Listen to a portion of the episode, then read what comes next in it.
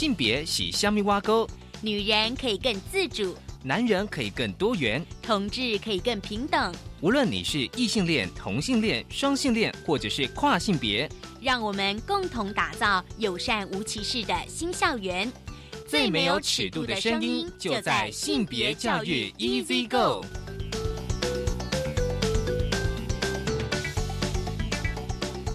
Hello，大家午安，欢迎收听教育电台性别平等 Easy Go，我是温龙，不晓得这礼拜大家过得好吗？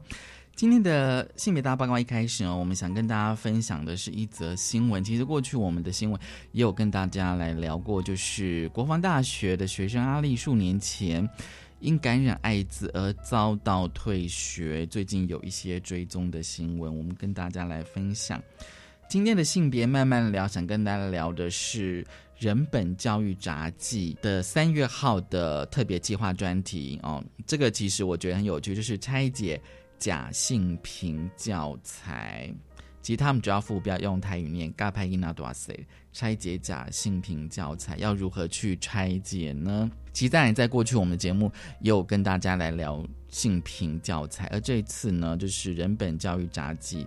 他们想要来谈谈，就是假的性品教材。我在看之前想说，性品教材有分真的跟假的，很有趣，但是也很重要。我们邀请到了人本教育杂技的主编王世成主编来跟我们分享，来聊这一个专题。好，我们先进行性别大八卦。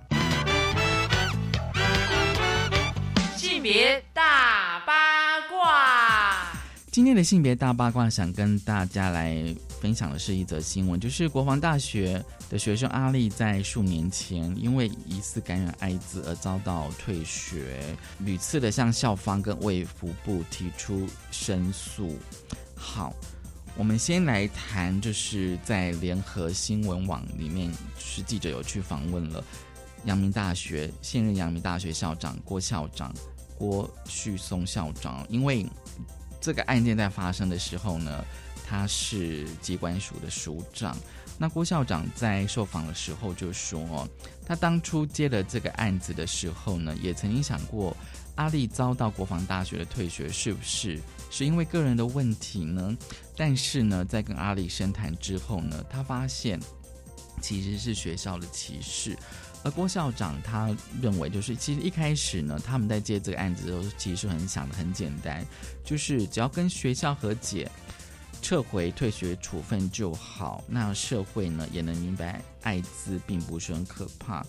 但是呢，郭校长他的感叹就是说，其实呢，从台湾就是艾滋感染者出现到现在也三十多年了，其实艾滋歧视的问题呢，医疗的技术上其实有大幅的进步，但是歧视仍存在。他觉得需要有学校教育跟理解。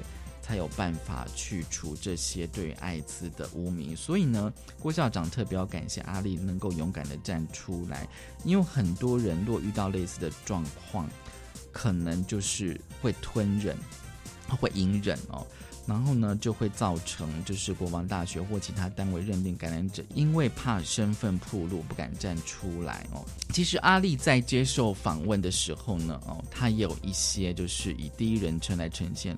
她现在的一些想法，她说：“我从被国防大学退学到现在已经五年了，相关的三个官司一直还在打，但是我从不后悔，因为后悔的 CP 值实在太低，与其浪费时间后悔，不如继续坚持，因为我问心无愧。当然，我觉得更重要是他后面的分享。他说，当年我从军校或者走出来已经很不容易，如果不是我，可能会在里面出事，我真的很累。”左脚踏下去了，右脚也拔不出来。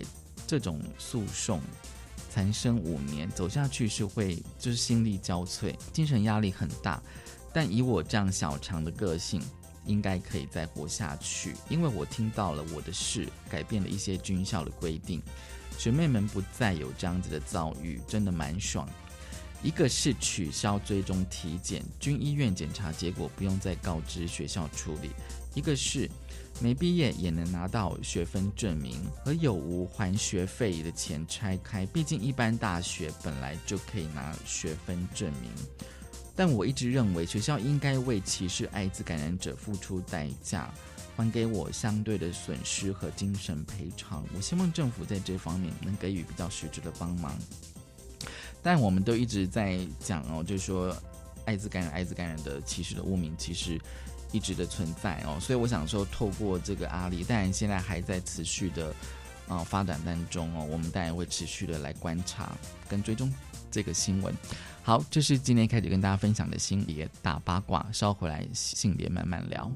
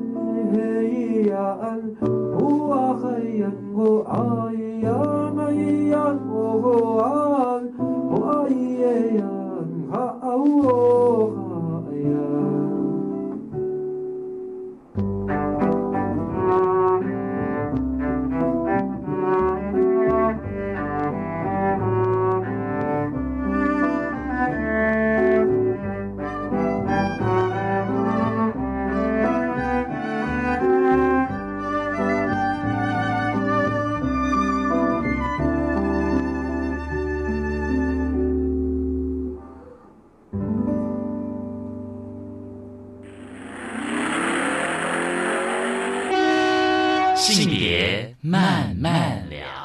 欢迎再回到教育电台，性别平等一字一个，我是温龙。我们现在进单元是性别慢慢聊，今天慢慢聊，跟他聊什么呢？今天慢慢聊，我觉得今天慢慢聊是应该非常的重要的主题哦。其实我们今天要谈这个人本教育季刊第三百四十五期，也就是三月号，今年三月号的主题哦。其实过去我们当然有介绍人本教育杂记哦，因为这本杂记其实还蛮重要，会介绍很多的教育的议题哦，甚至是性平教育的议题。这一期的专题的名称就是我觉得。应该用台语念可能会比较到地，就是“嘎拍伊那多塞”，然后它还有一个副标，就是拆解假性平教材。所以大家听到那个副标，大家就知道说，它其实就是要来跟我们谈这个性平教材。而且那个假，什么叫假？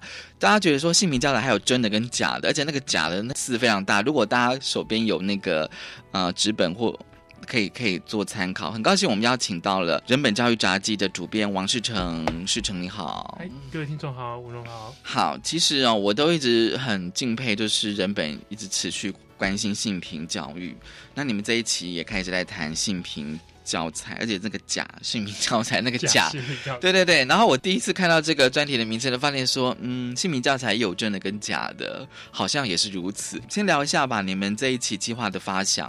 自己计划发想哈，好，这些计划发想，就是我想或许从“假”这个字先来想，假性平教材哈，我们可以来想一下，如果把它脱离“性平”这两个字。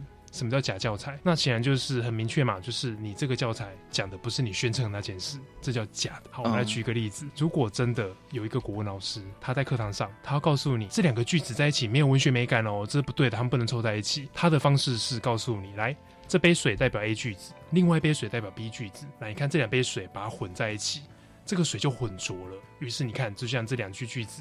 没有办法在一起。嗯，你会觉得这是真国文教材吗？他有在教国文吗？没有吧？你不是应该好好跟我分析？哎，这两句句子是为什么他们不适合在一起？他们组织构造、他们的文文法是如何？这不是一个笑话。萌萌们、霍家萌们真的在上这个教材。他们把两杯脏水倒在一起，告诉你说，这就像两个人发生了性行为，他们就脏掉了。嗯，呃，性行为脏不脏？我们可以再讨论，我们可以有各种立场，这没有关系。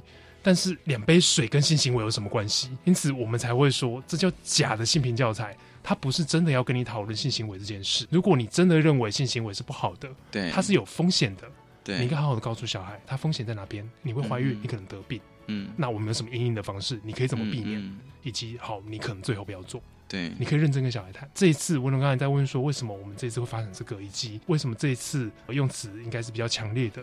对，但是因为前面我们做了几次，对，那你会发现说，前面我们去分析那些教材，我们至少是，当然互相我们可能不同意，至少是我自己认为我们的语气都是平缓的，是相对中立的。那这一次是我们会发现收集到了一些真正的教案，不只是教材文字而已，是他们在课堂上真正在做的事情。看了之后会有一种气，就是你怎么会宣称这个东西叫做教育，叫做教材？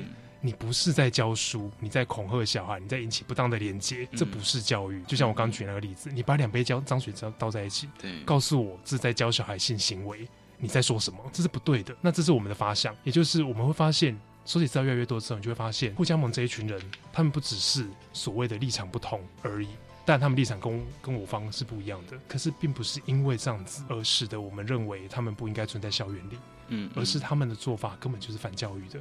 它不是一个教育，它是假的教育。会不会是说他们的呃，在学校的教学，我不知道，就是说那个方法其实是有问题的，非常的有问题啊。对，就是说，比如说像文章一开始哦，就是婚前性行为片嘛，哦，就是说性平教育，但我们会谈到性性教育这一块哦。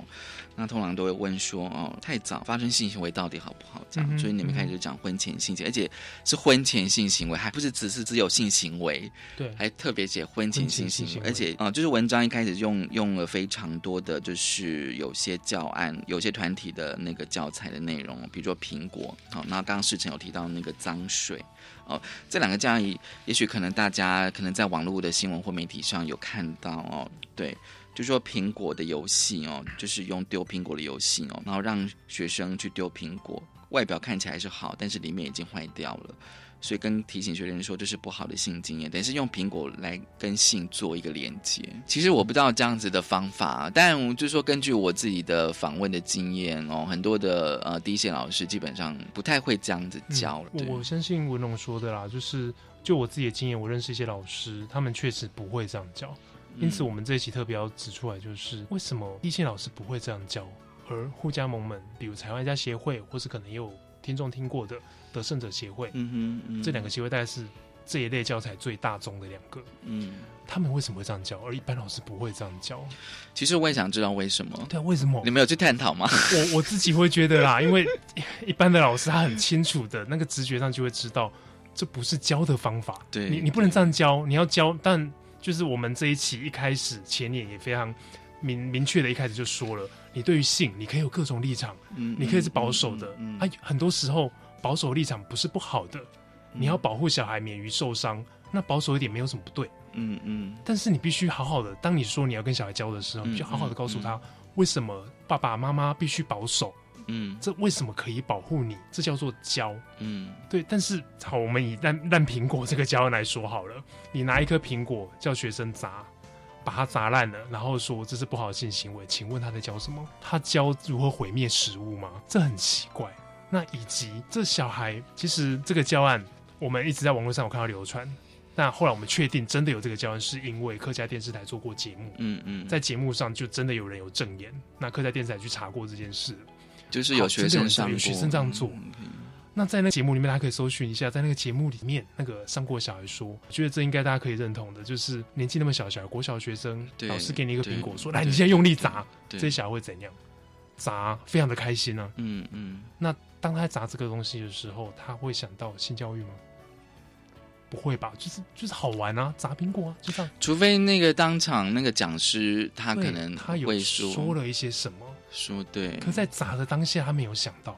好，那砸完了之后，他拿起这个苹果，也只是告诉你，你看这就是不好的性行为。好，那所以意思是性行为从此就跟烂掉的苹果连在一起。嗯嗯，那如果你没有多做解释的话，小孩要如何去理解说这两个东西到底关联在哪里？如果我今天是一个小学生，我可能看到就觉得说啊，可能就是发生性行为，就像是一就是颗烂掉的苹果。因为直觉就连直觉就连上了嘛。对对对，那对我们来说，一个真正做教育的人，其实可以很理解是，这不是真的在教他吧？就像我刚刚举的，嗯因为我我我自己是修国文学成的，嗯所以我常会举国文的例子。嗯你要教小孩这句诗是不好的，嗯你要怎么教他？你不能拿一颗苹果来砸说，你看就像这么烂。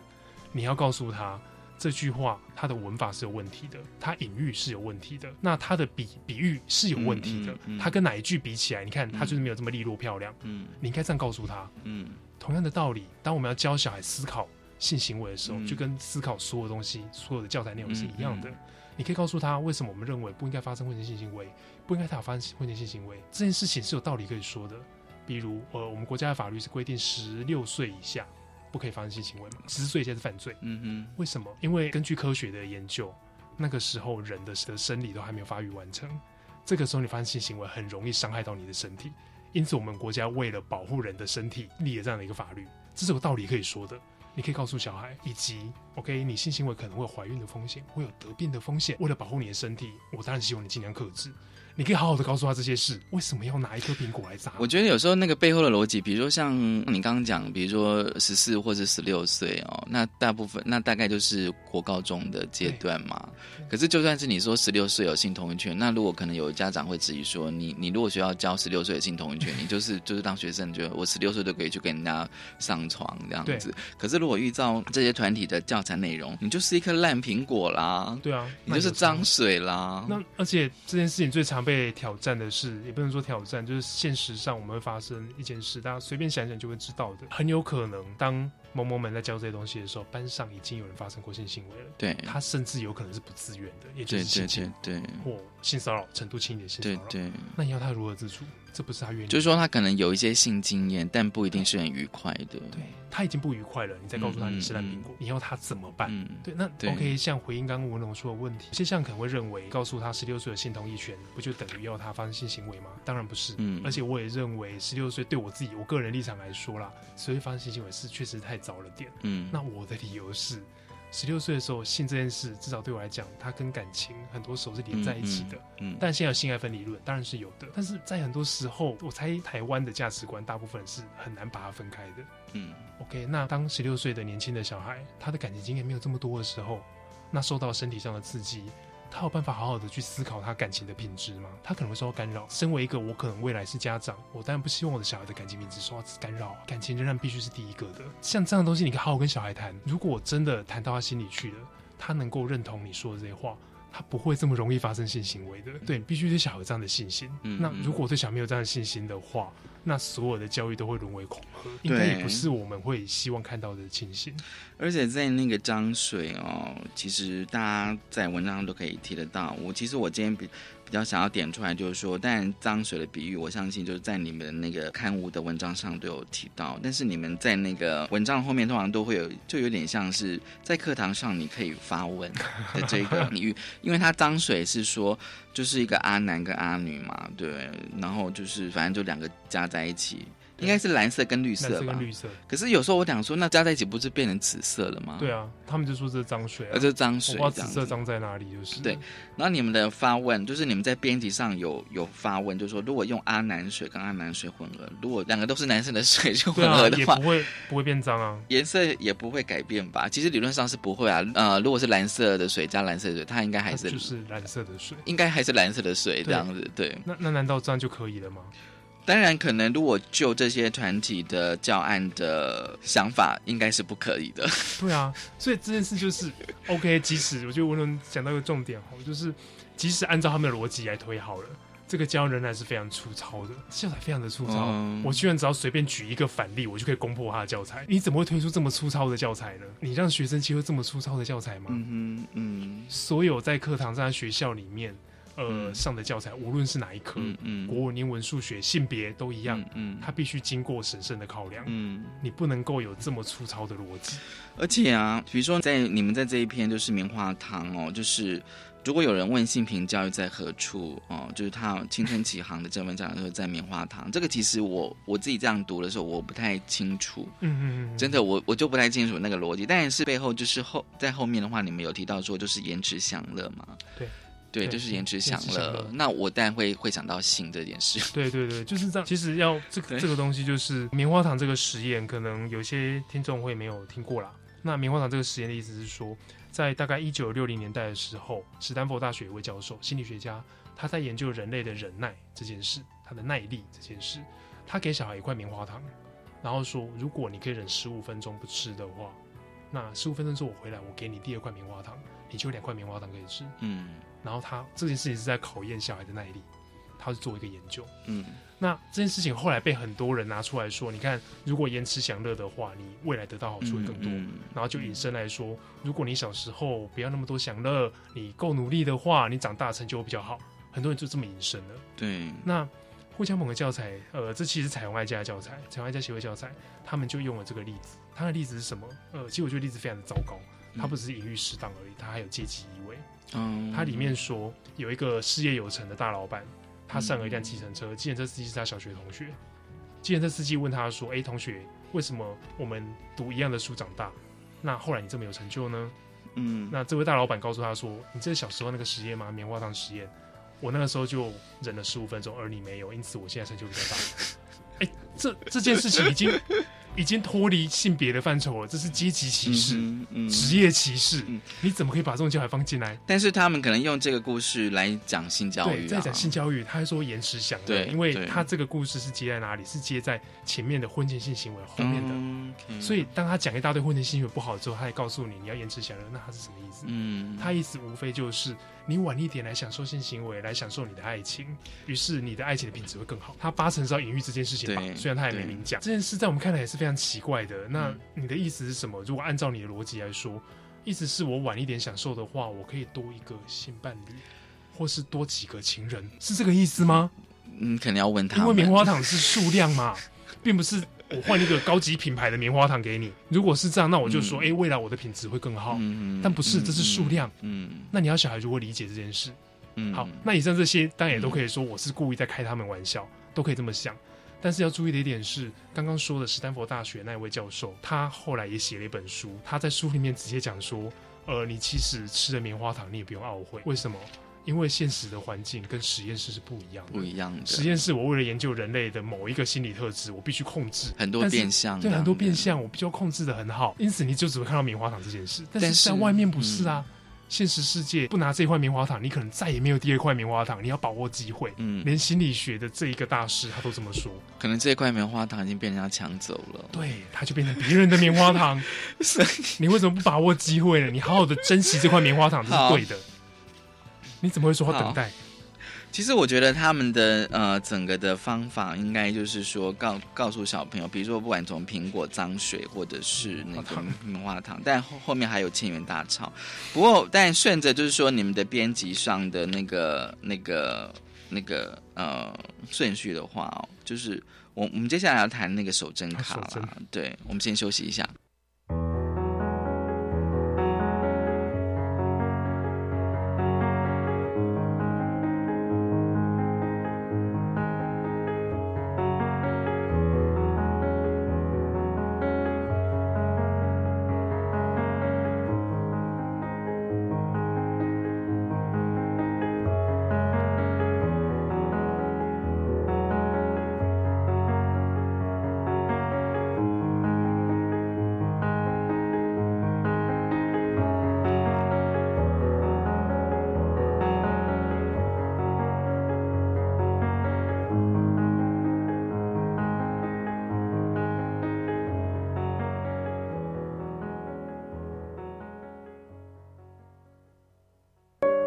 从进入职场以来，我从来不认为我会输给任何人。客户的状况果然还是没排除，你们到底谁可以去一趟？林总，这次换我去。四十八个钟头，哎，连续宕机了三次。没关系，那我来检查看看。到了，到了，你早就该来了，太感谢你了。恭喜你，恭喜你。我做到了，那么你呢？打破框架，勇往直前。以上为行政院广告。为什么你们不溜滑梯却躺在大土丘上啊？因为我们可以在上面看着满天的云海蓝天啊。那为什么要放一颗石头汉代土丘开一个洞？好好玩哦！山洞是我们小朋友的秘密基地，说祖先的故事，看老师在教室那头对我们招手，这就是我们学校的校园美感故事啊。三月十二到二十五号，台北松山文化创意园区五号仓库校园美感环境教育国际案例文件展，欢迎您。以上广告由教育部提供。在台湾社会，有人穷的只剩下钱，有人却连下一餐都没有着落。一文钱，必死英雄汉。人生极难，莫过于此。我是你们的老朋友孙悦，请抛下你的救命索，拉上他们一把。你的及时帮助是他们一生的感谢，请捐款支持一九一九爱走动急难家庭救助计划。一九一九。要救要救！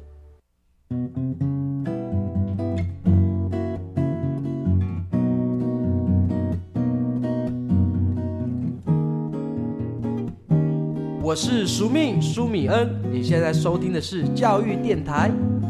Open your mind，就爱教育电台。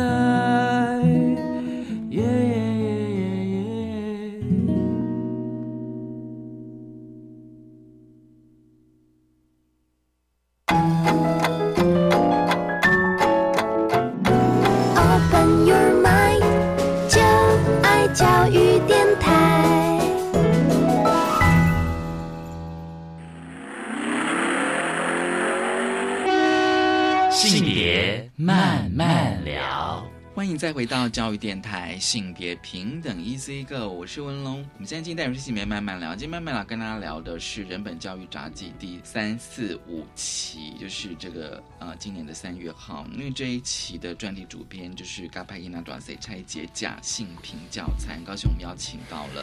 主编王世成，主编来跟我们聊。好，这个阶段我们想说持续上个阶段聊的，因为在一连串的一些教案发展之后，发现说，其实我觉得他们这样设计我是可以理解。通常你最后一定会把你的最后想要谈的东西呈现嘛？对。比如说我最后一张 PowerPoint 就是要跟大家讲的是这个什么，大家来签手真卡吧。其实，但我有听到很多老师学生说，对，就就是有这个东西。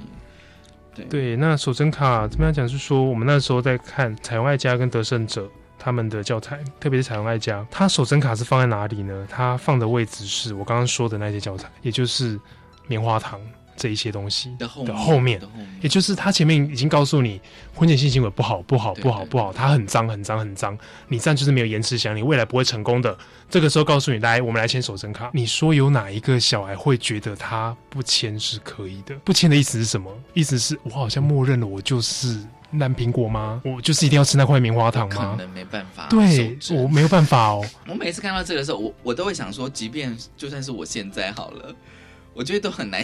对你到底？我觉得就算是成年人也不见得好。就算是我现在还没有结婚，可是我都说，我觉得我都很难保证我可以。对，你要怎么保证这件事？就像更不要十十几岁的小朋友，他到底要如何保证呢？对，那未来还有那么长的人生，好，而且你你做了这么多这么多的暗示之后，你再告诉我你要签手针，然后你告诉我 OK，你可以不要签，你事后再来找我签。这个所谓的不要签是有效的吗？暗示我这么多之后，你再告诉我，那你什么意思？而且我觉得签不不签会不会对小朋友来讲都会有压力？对，就像就前面上一段节目谈到的客家电视台那个节目里面，就有小朋友证言，他说他小时候也是被人家这样这样讲，说要签。呃，国小他说是四五年级，大约四五年级，然后他自己有说他记记不太得是确切什么年纪。可是印象中就国小四五年级。然后他说那个时候对他他他没有说有没有签，他只是说那个气氛会让让你觉得我好像不签我就是个荡妇，我就很淫荡。哦，是女生，对，是个女生。那这件事情到底是签了也是有压力啊，签了仍然有压力。力。OK，你让小孩处在一个这么有压力的情况之下，你说这是一个承诺，这到底是怎样的承诺？就像我们私底下我们自己在讨论的时候，我们那个呃，我们董事长石英老师他说一个例子，他说他自己他自己曾经是个老烟枪，抽了几十年烟，后来为身体健康戒掉了。他那个时候很认真去研究董事基金会的各种文宣。他说董事有时候会会有人骂他们，因为他们立场非常的强硬，就是一定要反烟。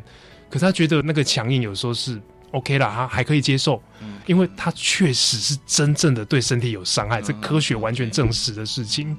但是他说你也没有看过董事，其实科学已经完全验证了、哦。你也没有看过董事拿一张卡给未成年小孩说你来签不要抽烟的承诺书，嗯嗯，反烟卡。他们不会干这件事，为什么？因为未成年的小孩，他的整个思考都还没有形成。在你给了他一堆暗示之后，你再要他承诺，这个东西是没有意义的。即使是董事基金会他们做的反烟，这绝对是对的事情，嗯就是在身体健康上是对的事情，他们都不会这么做了。那守贞这件事情还先涉及到价值观，对对。那那那么小的小孩来承诺他未来几十年价值观，这是对的吗？而且你们在文章上有提到，就是说签名这件事情，其实在嗯社会是公民社会其实是有意义的。就是签名这这件事情，它其实理论上应该是要有法律，比如说我们今天签名联署，或者说签在文件上签名这件事情，如果随意要求签署一个他实际还不明白的契约，其实就是反教育的展现。对对，因为你就是告诉小孩说，我好像签了也没关系。嗯哼那如果是有非常负责任的小孩，我现在大部分小孩都是蛮天真的，就是他认为诶我就是要承诺，或者是他觉得签那他签就签，然后那那那有怎样吗？对无论是哪一种，对他们人生都不好啊。一个是签就签，那又怎样？那你是告诉他可以不要守承诺喽。OK。如果他签了之后，他居然非常负责任，认为不行，我一定要忍住。不过我觉得你刚刚有提到，就是说那个那个氛围啦，就那个氛围，制造那一个氛围，对对你前面那么多的暗而且，前面已经铺陈了这么多了，对这个时候你再跟我说你可以不签，嗯哼，这到底是要所以就是以延续下来谈到那个性侵害的时候啊，其实我有时候在讲说，除了就是文章内容好了。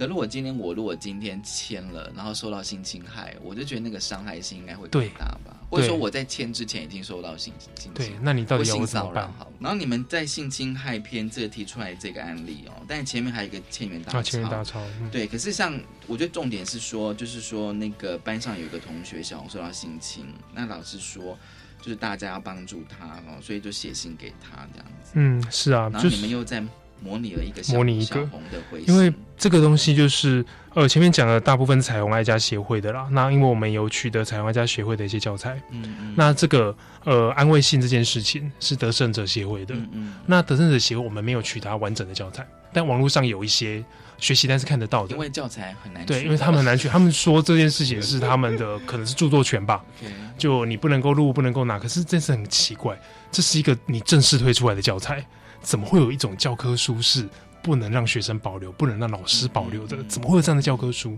这跟著作权无关，我并没有说这个教材的著作在我手上，并没有。好，那如果说学生真的很认同这套教材，他想要回去复习呢，他也无法取得，这怎么会是对的？好，不过撇开这不说，因为我们没有没有拿到得胜者的整套的教材，所以这个是当然是我们看了他的一个安慰性的设置之后，那我不知道他前后是怎么安排的，所以没有办法做更进一步的探讨。但即使以这个来说，我们觉得非常的问题。他这个教案是告诉大家说，呃，我们有一个班级，班上有个同学叫小红，他受到了性侵害，请各位同学发起，他正在教台上就写，他就发起，请各位同学一人一封信来安慰受到性侵害的小红。那时候看到这个，我非常的傻眼，而且是我非常的生气，就是受到性侵害这多大的一个伤害跟变故，你怎么可以，即使是假设，你怎么可以在课堂上跟小孩讲说，我们来安慰一个受性侵害的人？嗯。这第一个问题就是，意思就是你已经告诉小孩班上是谁受到性侵害，你有得到受害者的同意吗？嗯，这个受害者照他设计的情境，又是一个未成年人，对啊，未成年人承诺这种事情，其实他愿意让你说，嗯。常常我们基于保护未成年人的立场，我们也是不能够同意的。对啊对啊，他居然鼓励小孩做这样的事，所以那个时候非常的生气。那我我们的联想是，好，那如果我就是他说那个受到性侵害的同学，我看到有人安慰我说我的生命还有价值，那我会怎么想？于是在这篇文章里面，我们就试着去拟了回信。那你那回信这篇是我写的，我拟越回信，我越拟越觉得我非常的心虚。因为，但我可以联想到的是，第一个我想要问的是，到底是谁告诉你们，对我受到性侵害？是老师吗？老师怎么可以干这件事？这件事违法，而且老师真的爱我吗？他说爱我，怎么会忍心让我再受一次这种伤害？然后第二个是你心里面告诉我说，叫我不要难过，可是我现在非常的痛苦。你一直叫我不要难过，我要如何不难过？好像我难过也对不起大家。再来一个是，你说未来的路还很长，要我好好的坚强起来。什么？原来未来的路还很长吗？那我的难过该怎么办？未来的路还很长啊！写到这边我就写不下去了。难过的路还难过路还很长，我写不下去的理由是，其实你就会发现，如果我要模拟回信或模拟我写安慰信，我必须完全的了解这一个人发生了什么事，必须是这样。对，甚至我连小红是男是女我都不知道，他在什么情况下受到性侵害我不知道。那这个意思是什么？意思？是这个教材没有认真的要去探讨那个受害者的状态。但我必须重申一次，因为我们没拿到全本的教材，所以我不知道他们有没有安排这个。可是如果他安排这个，那问题就更大，就是你怎么可以把受害者的歌词拿出来讨论？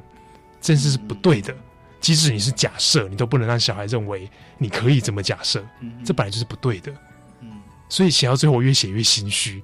所以那篇那那个那个回信就蛮短的，几百个字，就只能这样了。我没有办法回复，不要越来长，因为就是一直觉得好难过。对，所以就当你没有认真的想要去讨论那个受害者的状态的时候，你硬要小孩写这个安慰信，那不就是小孩敷衍吗？空口说白话，而且一个不熟悉的人安慰一个重大伤害，那这个受到重大伤害的人真的能够得到安慰吗？你是谁？为什么你可以讨论我的伤害？不是会这样想吗？因此，这个教案完全是不合宜的，在教育上不应该出现这种教材。对，那他居然大拉拉的放在他们的学习单里面，要小孩写。网络上搜寻到是真的有小孩写出来，老师来去拼。OK，对，那我觉得这到底是怎么样的一个教育呢？你要教小孩什么？我觉得你们应该去访问 得胜者教育协会。对，原本我们有想，可是因为时间上就是编辑时间上不够，我们没有办法去那么充足的时间去联络到他们。查理的娃娃哦，查理的娃娃怀孕片，未婚怀孕。对，但我就是看了，就是你们分析了一篇，就是嗯。青春启航的，他们使用了一个绘本，叫做《伊利的娃娃》哦，但指的是未婚怀孕这样子。对。不过你们有提到说，其实这本绘本其实主要的对象还是针对少女。是是，对，这是你们提提出来的质疑。因为这本绘本它的主要的内容，就稍微说一下哦，就是它会内容在讲说，伊利，伊利是一个女孩子，她有个男朋友。她跟男朋友发生婚前性行为，那就怀孕了。怀孕了之后呢，就她整个家庭承受很大压力，因为有一个新生命嘛。那你为了这个新生命，你要准备这个，准备那个。那爸爸妈妈的工作跟生活受到影响，那伊利的课业当然也受到了影响。她为了这个小孩，这个娃娃付出了很多。那最后，之所以还讲到说，她伊利她在这个怀孕生完小孩之后，有一天推着娃娃车，呃，经过电影院，在电影院里面看到她的前男友。叫查理，那这个前男友呢，在知道怀孕之后，就再也不跟她联络了。那她推车经过前男友，发现前男友有了一个新的女朋友。这前男友还过来问伊利：“这小孩真的是我的吗？”就这么一段，那伊利蛋非常的受伤，就回家了。就这么样的一段。主编，那嘿，你知道吗？这个故事我觉得真的好八点档啊！这应该可以在 某些电视台里面。是你不觉得很写实吗？非常的 写实啊，而且是给小朋友看的。对，然后我就会觉得这整个就是对，这是社会写实剧。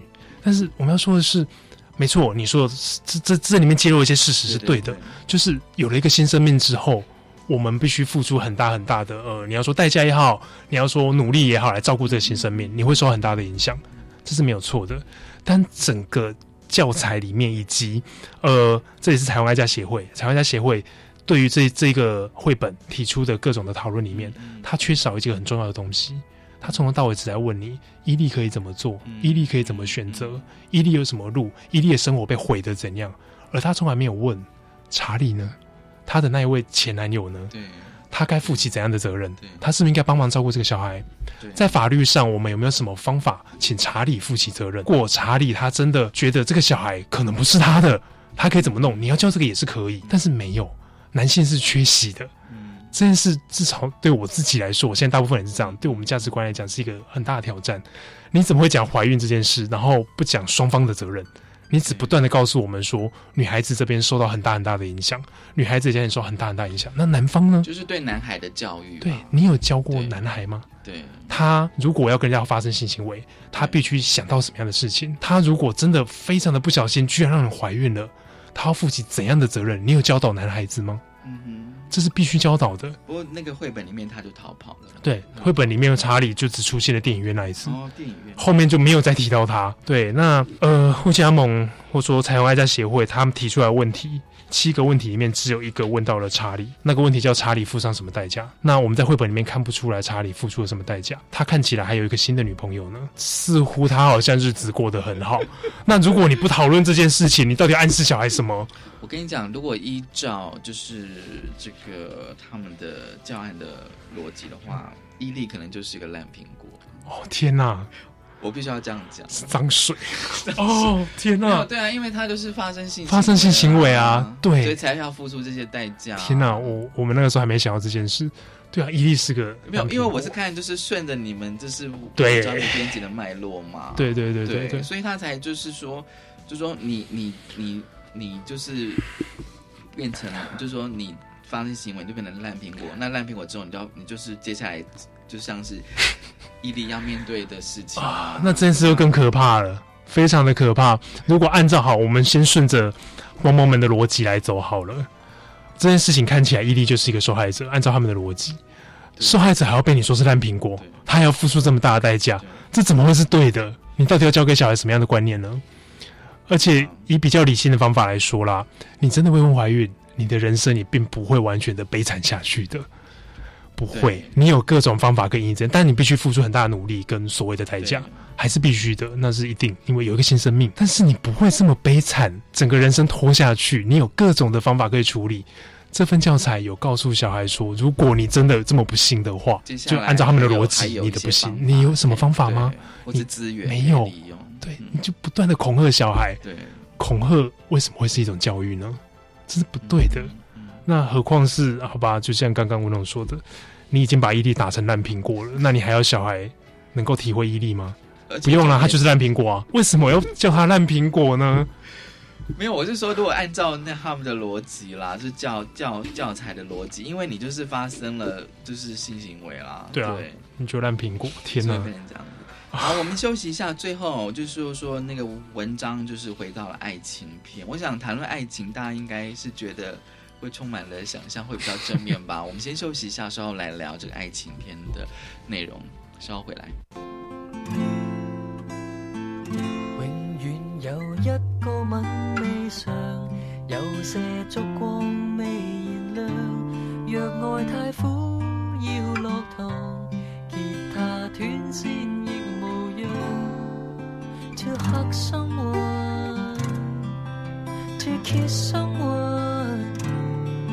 The best is yet to come。若要錯失，永不能收，得到也不代表長久。假使快樂有盡頭，痛苦也未會不朽。寂寞半點，假如不能承受，這生命注定過得不易，笑或淚。时候。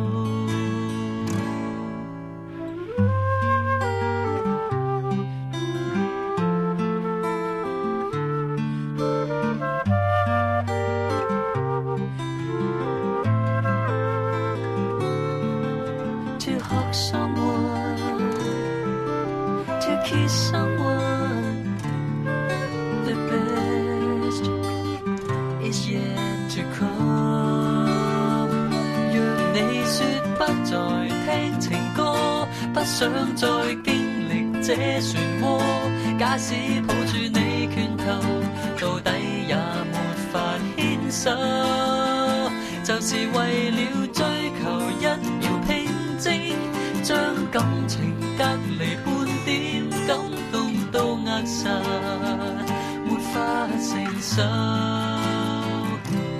永远有不妥协伤口，有些心思不放手。若你太狠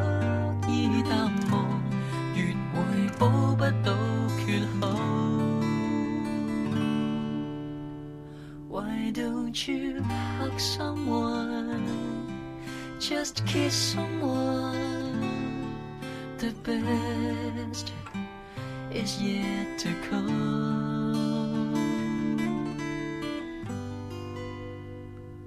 最好的尚未来临。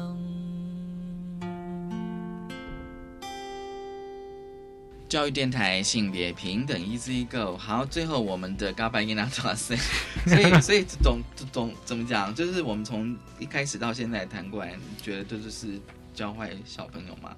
然后当然是最后回到爱情片哦，爱的分类帽哦。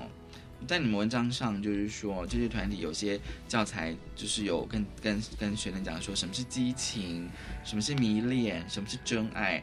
其实我刚开始看的时候就这样看过去哦，但是被你们点醒了，里面都有一个受到那个对方外表的吸引，三个都有。然后你们才说，那到底需不需要需不需要外表的吸引呢？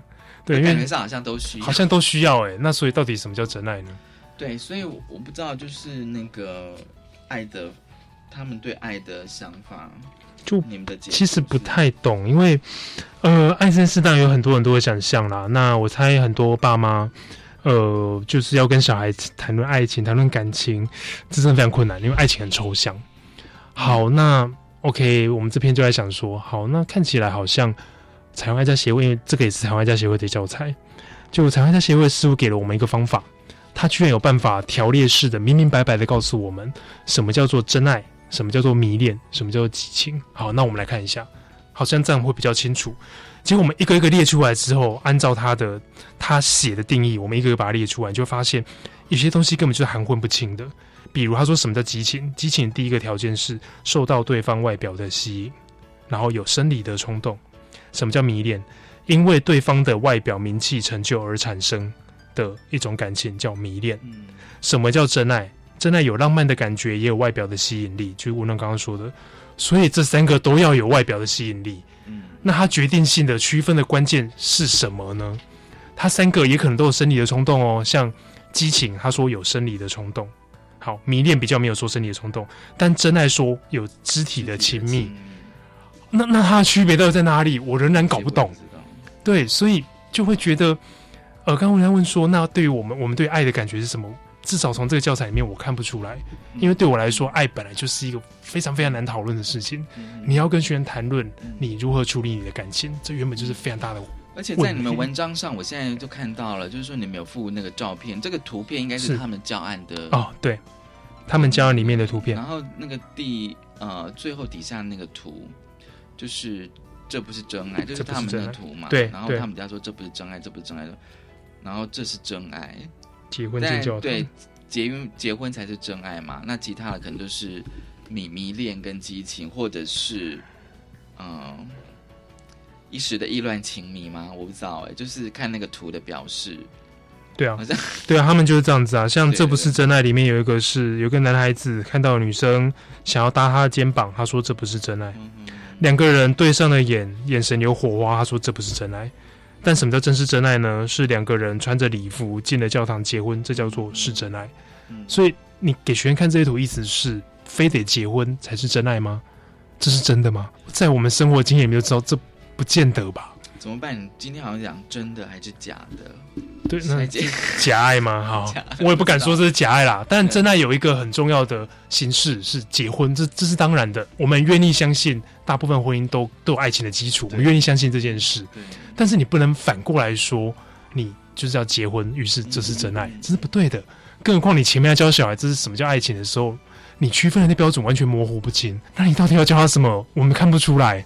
你如果跟我说这是一份真正要讨论爱情的教材，你怎么会写到让小孩看不懂，让我们看不懂？它区分的标准在哪里呢？嗯，这当然是不对的。其实有时候我其实是蛮想了解，说他们如何去研发，这我就不知道了。因为其实我们在搜寻资料的时候，有搜寻到美国有类似的教材，对，然后有一些东西是看起来是翻译过来的，就是你看他们的中文的用法。你会觉得这应该是翻译名词，中语中文的语汇。对对对对对，感觉上是这样。那但我们没有证据说这这就是翻译，可是看起来很像。我还猜至少有一部分会是从国外直接翻译引进。对，那至于他们的研发小组的思考是如何，这我不知道。对啊，对对，那或许或许有机会，我们可以跟他们说说话。因为在很多的那种情感，因为讲到爱情，大家会想到情感教育嘛。其实有很多情感教育，好像你如果要就说很难去定义，就是说什么是激情迷恋，或者是暗恋、单恋，或者是什么真爱，或者是怎么样哦？对，而且。而且有时候就是说，那感情的方式你没办法，就是很肯定的，就是它永远都是线性的发展。是啊，是啊，你这不可能的。就像呃，有有互加盟的人，他们应该常提出一个东西，或许大家有听过哈，就是所谓的感情发展阶段，那么呃群友期、同性密友期，对，然后最后一个才是异性密友期，总共五六个阶段吧。我没有仔细去背这个东西。那这个东西。我会觉得很诡异，就像刚刚文龙说的，难道每个人都这么发展吗？我觉得不太可能，这不太可能，人的差异性太大了。有些人可能从第一都直接跳到第三，对，这很有可能。但是你能说他是错的吗？对啊，那难道我没有经过这个发展，于是最后我得到的情感就不是真爱吗？有人可能三十岁结婚，我可能等到 四十岁才可能有。对，这很有可能。那说不定，哎，我结了婚，按照他这边图片图片暗示的，似乎结婚是真爱。但是我们看到很多例子是。婚后你才发现离婚，你发现这个人其实不是真正的 爱，就真的嘛？你在透露说通常结婚了通常不是真爱，这这怎么会是呢？当然我们我们愿意相信结婚都是真爱啦，可是实际上现实上来看，很多时候你才会发现，哎，一起生活之后，你会发现我们没有那么适合，初恋才是真爱。对，这有可能。这谈到爱情，很多事情都是有可能的，那你怎么会把它定死了呢？对，所以回到。回到今天整个的，比如说，我其实是蛮想知道你们这一期就是三月号的人本教育杂技的那个专题的名称“嘎拍嘎拍给那多少岁哦？因为我们就觉得这个对教坏小孩嘛，就是像前面从头讲到尾，就是像他在教材里面告诉你，你发生过性行为就烂，好，然后他告诉你，呃，你发生过性行为你就脏，好，而且他用的方式是什么？是非常奇怪的连接，没有任何逻辑的概念。嗯，就是这两件事情逻辑是不一样的。脏水跟性行为有什么关系？没有关系啊！你是在小孩不会思考，他思考应该不能说不会思考，应该说他思考还没有完全发展成熟的时候，你就把这种心理感觉留在他身上。性行为等于脏，他甚至没有想过性行为这件事的时候，你就把他灌进来。这不就是把小孩的思考能力教坏了吗？我们还不用讲到性行为或性教育上面我们的立场，还不用讲到这边，你就会发现他的手法已经把小孩的思维逻辑给搞坏了。那这不就是嘎巴给他多少这边指的嘎巴因他多少不只是在性教育上面的事情而已，而更是更本质的，小孩能不能够理智的来思考各种事情，包括今天的主题。包括性这件事情，他能够理智来思考，能不能够理智看待他未来的各种性的关系，以及他的情感，以及可能是男女之间，或者是呃情侣之间激起的情侣之间的爱情的关系，他有没有办法考量这些事呢？你有在你的文章上也是最后一篇哦，就是用假教材拿来真教育，就是说没有教学能力的人应该退出校园。是，就像前面一开始在说的，呃，不是说前面一开始，就是我跟文龙之前有谈到过的哈，就是。我们知道，像彩虹爱家或者得胜者这样的团体，他们是在早自习的时候的。好，那早自习时候进来，但是透过老师经过老师同意的嘛？我们也认为，呃，外面的资源给老师很大的帮助，但是我们仍然认为，无论你给老师的是怎样的帮助，你这个帮助都必须经过仔细的检验。在学校里面的东西必须符合教育的标准，包括你不能够不当的连接，你不能够去混乱小孩的思考。你不能够在小孩思考未成熟之前把它给弄乱了，以及你不能够放进假的假的事情，比如棉花糖，人家不是这么说的。你不能够放进假的东西，那个同性密友期也被证实是伪科学，这是假的。那这当然是一个假教材啊，它的材料是假的，它的意图是假的，因此我们认为它必须要退出校园。我们希望听众们如果呃有意愿的话，可以跟我们一起来看看到底还有多少这一类的假教材。如果愿意，也可以跟我们联络。听说还不少，据说是啦。不过有些因为我们没有找到真正的资料，真的，我有时候很佩服人本哦，去去去追这样的事情。今天其实是非常高兴，就是人本教育杂技的主编王世成主编来跟我们分享这一期三月号的人本教育杂技。我其实还蛮期许你们可以持续的去追踪吧。这样、嗯，没问题啊。如果有足够的材料，我们会愿意继续做下去。谢谢世成来跟我们分享，谢谢谢谢谢谢大家收听今天的性别平等一字歌，拜拜。